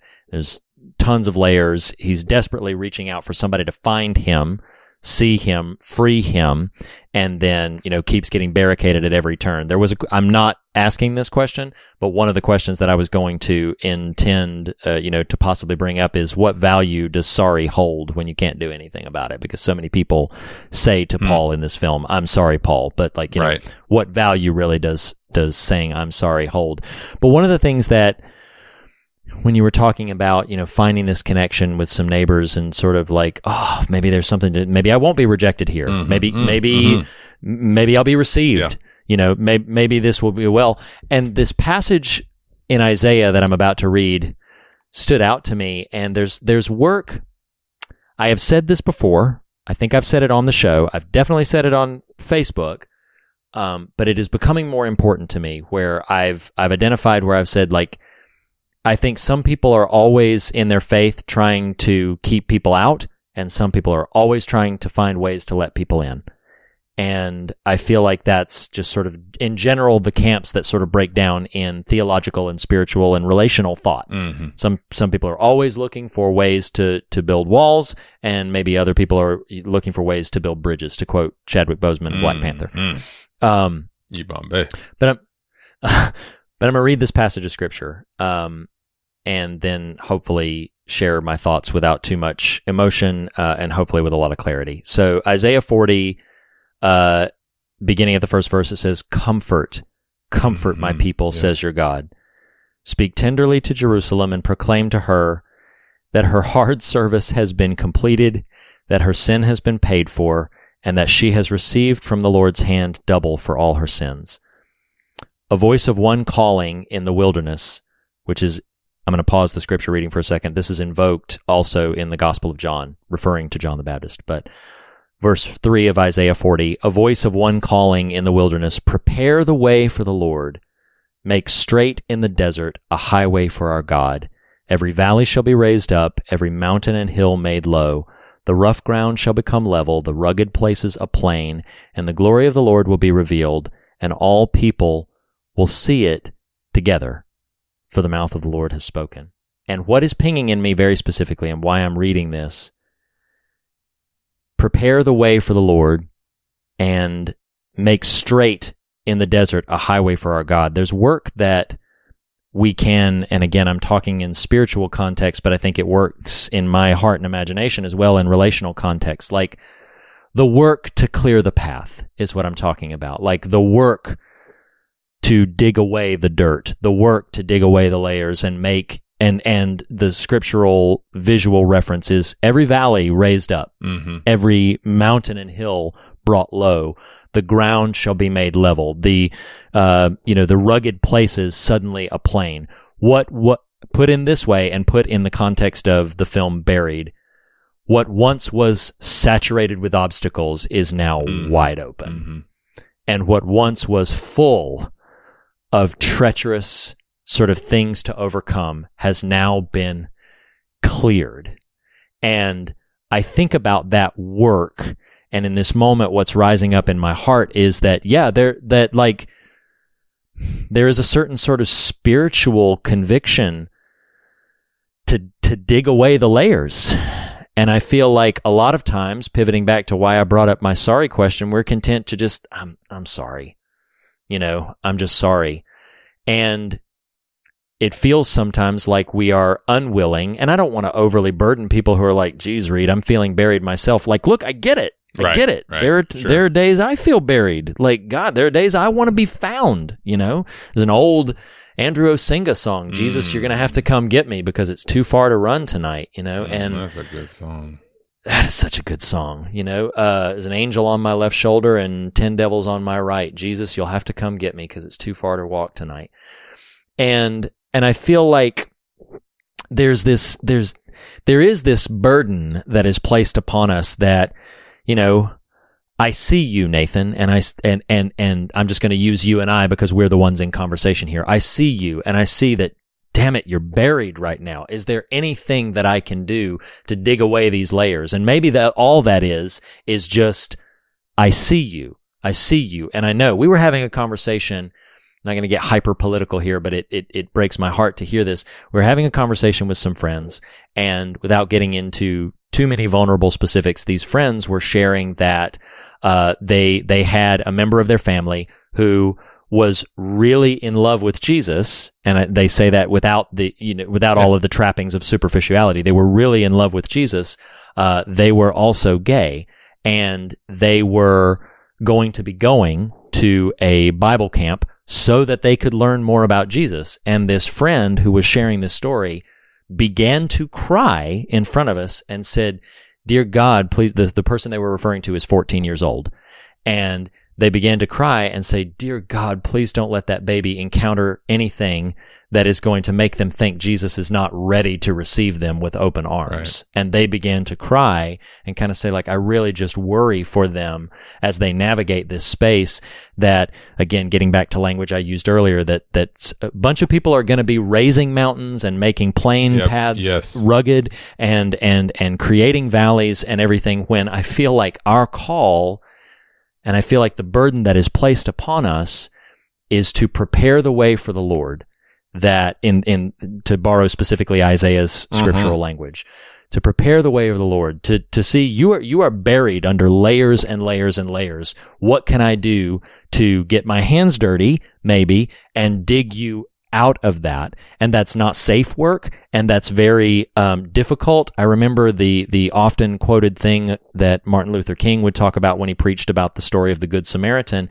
He said the question is not what will happen to me if i stop and help this man. The question is what will happen to him if i don't. Mm-hmm. and and i feel like a lot of times in this fight that we have to see each other and to be seen that it is sometimes hard work to sort of dig up the layers. Um, in in this film, Paul becomes increasingly more desperate to find somebody like it's heartbreaking. Yes, it's got a practical narrative purpose, but how many times in the phone he screams, "Help me! Mm-hmm. Help me! What mm-hmm. are you mm-hmm. doing to help me?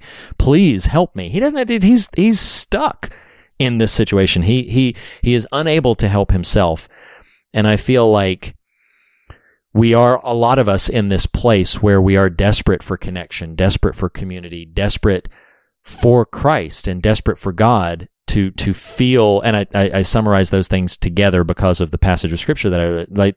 It's like that's that's so much what we crave is to is to for the rugged paths to be made plain and smooth, and for all of us to witness His glory, perhaps in each other, but definitely to see it together. And uh, and that's something that I feel like is a burden we too ch- too often will trade it transactionally for the opportunity to be right or the opportunity to be good or just the opportunity to acknowledge I'm so sorry uh, and then just wash our hands clean and uh, move on down the path. And so, so many of these things are just sort of bouncing around in my head as I'm one one one last note down. from me that that feels pertinent in the moment, and and then we can end or, or you know drown in sand, um, or maybe who knows? Maybe we're the snake and we just slither away. Um, Occupied. oh my gosh, uh, no vacancy. Um, uh, it's funny. I really I really love, I love that image that, uh, uh, to say metaphor feels too shallow, but that the job is to make a straight path, to, to, to raise the valleys and to lower the mountains so that all mm. know their, their possessive, their T H E I R, their welcome. Uh, mm. It's funny. I, I, I I'm going to point to a landmine and talk about it for oh a second. Oh boy. And then we'll walk to the end around it. Uh, I have a colleague who is this super crazy sports head, like, like nuts sports person. And also is like an old man with social media. And every now and then I'll see, you know how I hate how Facebook does it, but it does this, where it's like, like this person posted to this public post that has nothing to me. Like it, um, you aren't this, but let's say you are a quiche fan and you posted to to Yes. quiche recipe of the what you're talking day, and I saw it. And Right. I'm like, well, I mean, I know Reed and I love Reed, but I don't really care that you posted the the Yeah. quiche page. Right. Right. Well- You're telling me about his quiche love. Yeah. Right. Well, this happened, but it was this person, and it was an article about trans women playing professional sports. Oh, okay. And and what's what's unfortunate is this is a person who, in a, a number of ways, we're relatively simpatico, but because of his his passion about sports and maybe some misguided worldviews, he was posting on this thing, and it was like, um, you know, absolutely not, you know, uh, trans testosterone, this, these, these very unfortunately reductive arguments about trans women in professional sports. And where I'm going with this is keeping the valleys low and the mountains high. Mm. Because I had purely by happenstance, I had I had read an article and I had listened to a podcast about this exact subject. Because Yeah. Mm. ignore the issue of trans rights, but if we aren't actively trying to understand and comprehend the issues our brothers and sisters of any minority group or majority group are going through, we're doing a disservice to them. So I needed to kind of understand just like what is the conversation Sure, here? Of course. and I sent one of those to him and I said, cause, cause I had seen his post. I brought up just in casual conversation, Hey, you know, I read this thing. You might be interested in it. And he totally was like, uh, uh nope. Oh, And, and then subsequent to that, I'd read something separate. So I'd read a thing and listened to a podcast. Well, I sent the podcast to him and I said, listen, I listen to this. If you don't, it's worth, if, if you're going to have an opinion on this and you're going to blast it yes. to social media, Yes. it kind of matters Mm-hmm. to like comprehend a little bit. And and I know that's a really uh, um flashpoint kind of subject to bring up, but the point is simply like you can't mm, you are absolutely not doing the work of the Lord if your actions continue deepening valleys and heightening mountains. Like Yeah. Yeah. and- Right. And and and, and so I just love that metaphor, that that imagery of like whether it's for my own peace of mind, peace of spirit, so that I know best how to interact with brothers and sisters who aren't like me. Like the Mm. work Mm. is making straight the path for my my spirit to have some freedom from transaction Mhm. For others whose not spirits but active bodies are transgressed against by lit- literal means uh, Yeah, and right. and collective means implemented against them. Anyway, my point is simply, I really love that, and that's hard. It's hard. It's hard to It's hard work. Right. to maintain that sort of energy of like, okay, you know, am I am I actively making this harder for someone? Mm. Oh God. Like let it let it never Oh God, like that hit me so hard. Like let it let it never be said of me that I made it harder for someone to either recognize that Jesus loved them or to know that, you know, like or to find Jesus or anything like Sure. that. Like not that it's my not that it's my responsibility to make sure that they do and not it's my you know, none of that. But please God, let it never be said that I made it harder. Yeah, Um, I mean, like that, like I want to make it easier. right. Like I do, I want to make it easier. And there's going to be some who are sitting there like, oh, is that, you know, uh, very superficial kind of, no, th- if you think any of this is superficial, you are not listening. And I know that is a bold statement, but I won't apologize for it. If you think any of what I just said is, I'll, I'll quote. Talking to me, I, I'm, I'm good. Abe. I was good. No, I know. I'll quote. I'll quote John. No, no, no. I know. I was talking to the proverbial. You know, Yeah. like you know, all of the, The- whatever the the, context was. right, You know, that's um, that's right. But the um, but I was, you know, uh, John Locke arguing back to Jack, like, why do you think this is so easy? It's never, been, easy. Jack. I know, you know, and it's like there's so much power in that realization. Like, this is not easy. This is not easy.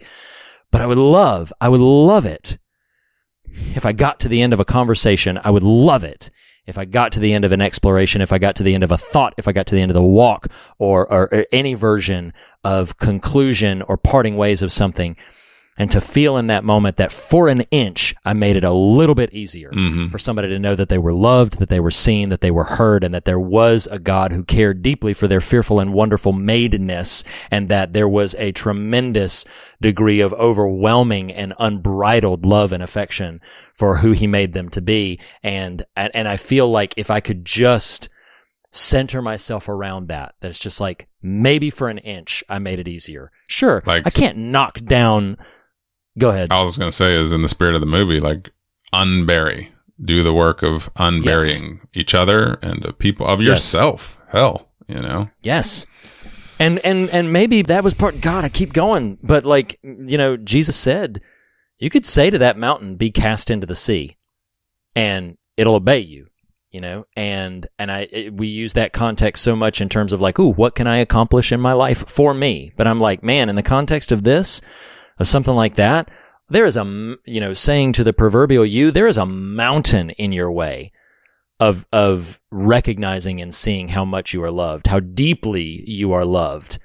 And if I could, with the with the power of the Holy Spirit in my bone marrow, if I could say to that mountain, be removed and cast into the sea, man, would I? God, would I? And and and that is something that I get as evidenced by the last 15 seconds of my voice rising. Like that's that's something But I if would you're taking incredibly but- passionate around. but I mean, feel empowered, lackey. if you're taking the metaphor, you're if you're if you're bridging the gap between these two, say to this mountain, be cast into the sea, married to Isaiah, which is make make low every mountain. You can you can Mm-hmm. Yes. say to the person who is buried, be unburied, friend. Come Be along. unburied. Be be I, I condescend to you so that we can rise together. Mm. Mm. Be unburied. Good God. Like, in the name of Jesus, Yes. I do not say that flippantly. No. In the name of Jesus, be unburied. because of how much work the world, the systems of the world, antagonists in general uh, have have done to bury others. That is the act of making straight the path. Is you person in the world? I see your humanness. Be unburied from the things that would render you unhuman. Mm. Um, Mm. We gotta get out. We gotta get out of here. oh my gosh, I could like land on this thing and like I could go for another hour. Oh my god, um, it's very. This is this is enlivening to my spirit. It it is it is lifting to me. I I don't feel under the weight of this movie anymore. I feel like this movie has given an Mm. you opportunity to. exhumed. I am exhumed. Yes, I'm exhumed. That's the and you know what? Exhumed Mm. is exhumed is the uh, right word, but God, I love the phrasing of "be unburied." Un- Oh, unburied yeah, has a nice absolutely. like That's poetic. unburied has a nice like pop to it. Yeah. It does. It's very it's very poetic. Um, so you want to explain the fog meter to everybody for about this film? Uh, the fog meter is our, is our particular metric of uh, what? Oh. Um, the fog meter is our particular metric utilizing fear and God. How scary a thing is, how substantive a thing is um, that we use to rate the films we discuss here on the fear of God. Read how Mm-hmm. scary is buried. Very scary. I mean, it's, Is it very terribly scary? harrowing? It's it's It- very scary. Terribly harrowing. It's very scary. It's terribly harrowing. It um look, it's claustrophobic. It's um again relentlessly intensifying uh circumstances as well. I mean, no, it's not the kind of thing that's going to, you know, startle you and make you jump except for maybe the sequence with the snake.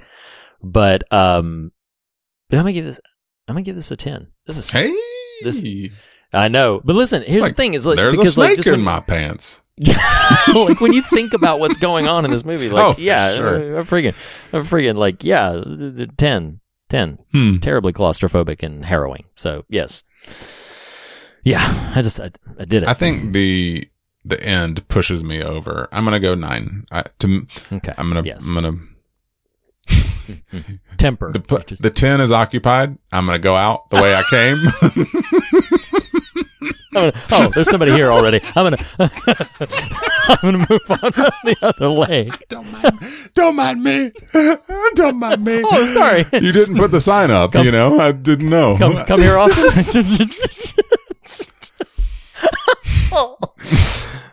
so, nine. is- is- is yes, a nine.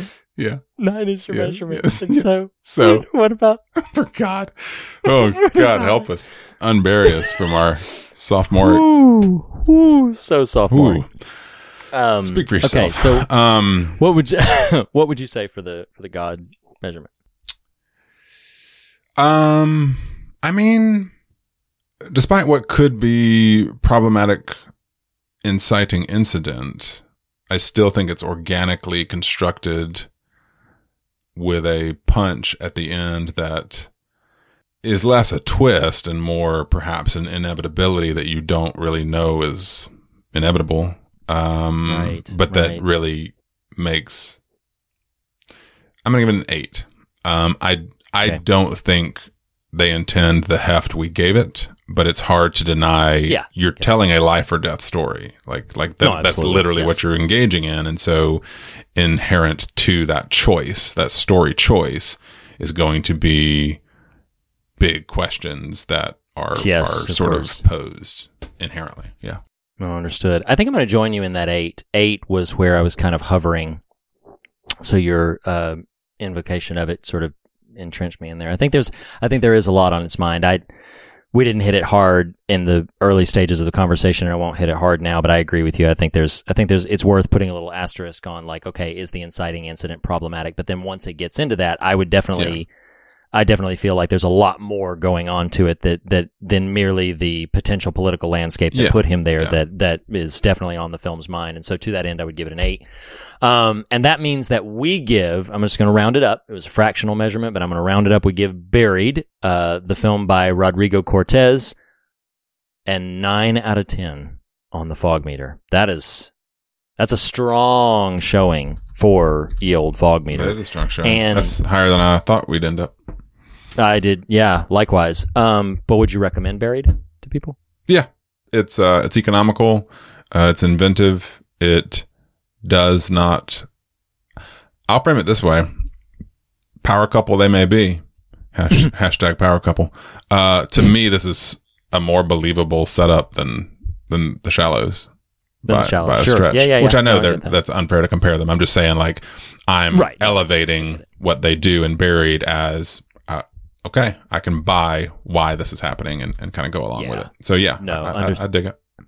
Understood. I, w- I would recommend it as well. It's, I mean, it's harrowing. I think there's going to be some people who at the end will be like, man, why did I put myself through that? But I think it's a really um, inventive and very affecting film. Well, we didn't even talk about. I mean, I love some of the shots. Like I love kind of the Sure. the rotating outside the coffin shots that, that Mhm. kind of hmm pivots down into it. So stuff like that. Yeah, I mean, it's it's good at what it Yeah. does. One of the ones that you know, and it's it's a fake out, but one of the ones that I really responded strongly to is the one where it, it the and this may be what you were referring to, but like the the camera continues to climb, so Mhm. he's Yes. buried, Yeah. and so it's this image like an overhead shot of him, but it continues to Mhm. climb as if the walls went up forever, Mhm. you know. Yes. And, you know, obviously in the literal they don't, but I thought that was a really powerful visual image of just and and what I took in that moment of like, yeah, just the walls go on forever is just how how far he feels like he has to go to get out of this Mm, thing. It was mhm. just yeah, it was just yeah, it, it it's it is pretty inventive um visually speaking and so yeah, yeah, I recommend it as well. Um so yeah, thank you Ernst very very much for um pushing us towards covering buried. I've really enjoyed this conversation um, and hopefully listeners you have as well. Next week we're going to do this again and uh, we're going to be pivoting to another what scares us submission um, this time uh, from one of our good listener friends and he's taken us back to the wes craven franchise of scream. But we covered scream 1 already and you would think the next installment would be scream 2 but no no no no no. Mm-mm.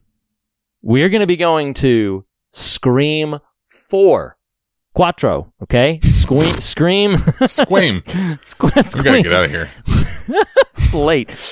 We're going to Scream 4 next week, directed by Wes Craven, uh, starring all the usual suspects. So check out Scream 4 specifically. For those who may not be caught up on the entire franchise, you don't really need to have seen every single entry in the franchise to appreciate what Scream 4 does. It probably would be good to at least have seen the first one but no need to have seen every single thing before getting to Scream 4. So if you've never seen the first one, I'd recommend acquainting yourself with the first one and with our episode about it, and then watching Scream 4. If you've already seen Scream 1, and haven't caught up with the rest, just catch up with Scream 4. You will probably be fine. And meet us here next week. Nathan, thank you as always for Agreed. these conversations.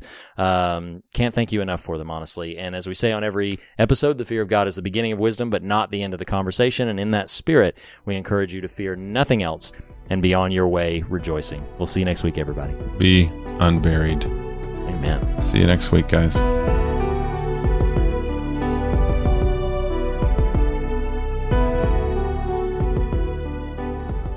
The fear of God is the beginning of wisdom, but not the end of the conversation. And you can continue the conversation in a variety of ways.